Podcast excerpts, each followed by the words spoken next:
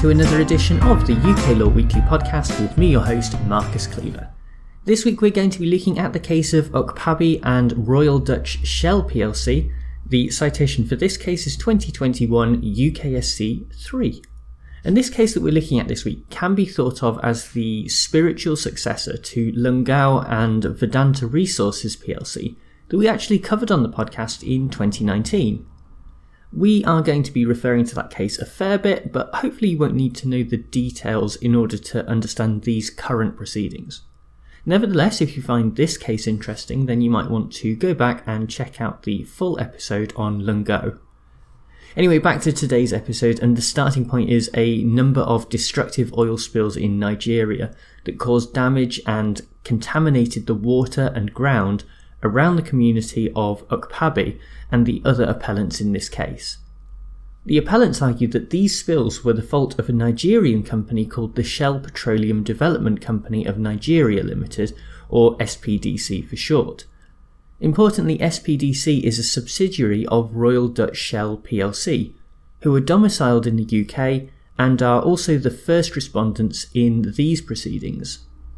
The argument against Shell is that they owed the appellants a common law duty of care because they exercised significant control over material aspects of SPDC's operations and or because they assumed responsibility for SPDC's operations, which allegedly failed to protect the appellants against the risk of foreseeable harm arising from SPDC's operations. Unfortunately for the appellants, their case hit an early hurdle when in 2017 the High Court decided that although it does have jurisdiction to hear the case, the claims themselves did not have any real prospect of success, and so they were set aside. Thus, it is this decision that Okpabi is appealing instead of the actual claim for damages itself. In the Court of Appeal, it was decided by a majority that there was indeed no arguable case, and so the appellants gave one last throw of the dice and appealed to the Supreme Court, which is where we pick things up. For the justices of the Supreme Court, there were a couple of questions to answer. Firstly, did the Court of Appeal make any material errors in terms of the law?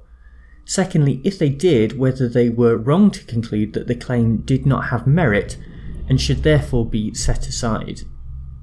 In answer to the first question, it was decided that there was an error in law because the Court of Appeal essentially got lured into conducting a mini trial, and so their approach to the issues and the evidence was incorrect. Instead of evaluating the evidence and coming to a judgment at this stage, the court should have limited itself to deciding whether there is simply an arguable claim that should have then gone to a full trial. The legal basis for this approach comes not only from the Lungo and Vedanta case that we mentioned earlier, but also the 2003 case of Three Rivers District Council and Governor and Company of the Bank of England number 3, where the guidance states that the factual assertions made by the claimant should be accepted unless it can be shown that they are demonstrably untrue.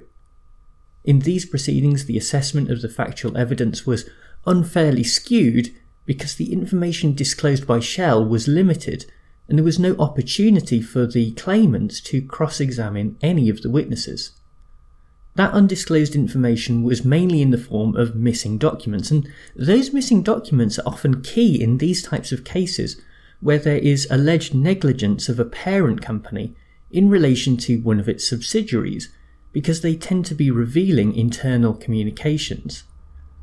Even though the claimants actually pointed to key documents that they would want to uncover in a full trial, this was wrongfully ignored by the Court of Appeal, who instead relied on the biased view of the case presented by Shell. Before we move on to the second question, there were also further problems with the way that the majority of the Court of Appeal interpreted the law. For a start, they seemed to accept that there was a general principle that when a parent company has policies and guidelines that apply right across the organisation, it means that they can never have a duty of care in respect of the actions of subsidiaries. Once again, that 2019 case of Lungo and Vedanta demonstrates that this is not true. The majority focus too much on the control exercised by the parent company over the subsidiary. The real question is the influence that the parent company had over the allegedly tortious activity, and so control is only one factor that plays into this overall assessment. Then the majority in the Court of Appeal also made an error when discussing whether or not a duty of care even exists at all in this type of case. They appeared to argue that the liability of a parent company is a distinct form of common law negligence that should be assessed based on the famous 1990 case of Caparo and Dickman.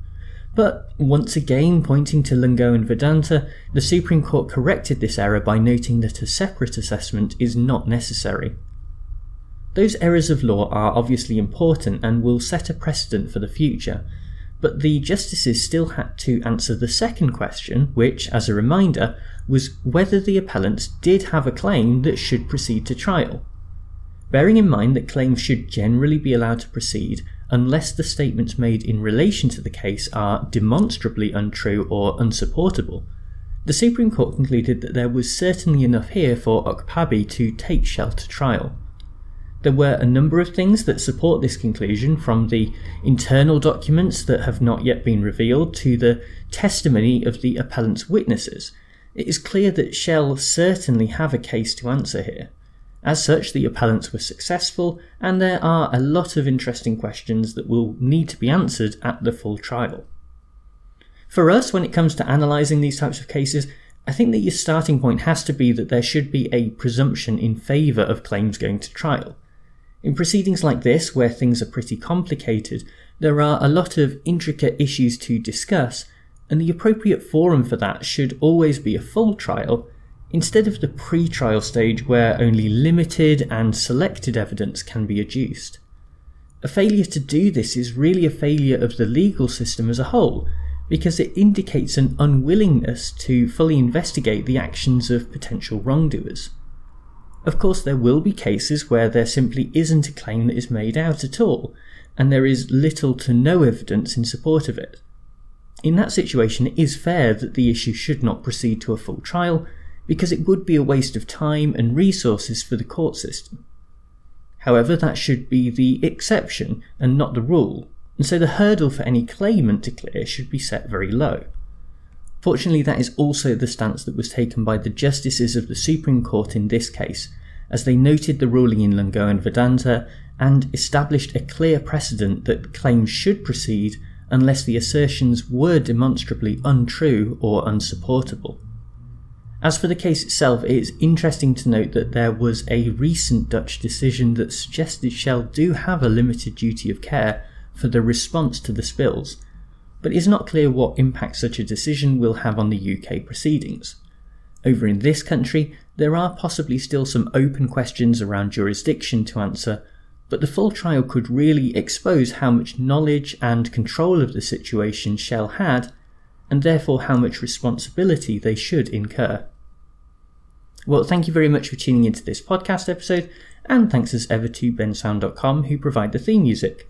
A quick reminder before we go that if you would like to support the podcast and help to keep it ad free, then you can subscribe to my newsletter and earn yourself some nice perks, including more content from me each week and a free ebook on how to answer essay questions on a law degree. If that sounds like something you are interested in, then check out the link in the description to this podcast episode. Anyway, I'll be back with another episode next week, but for now, bye!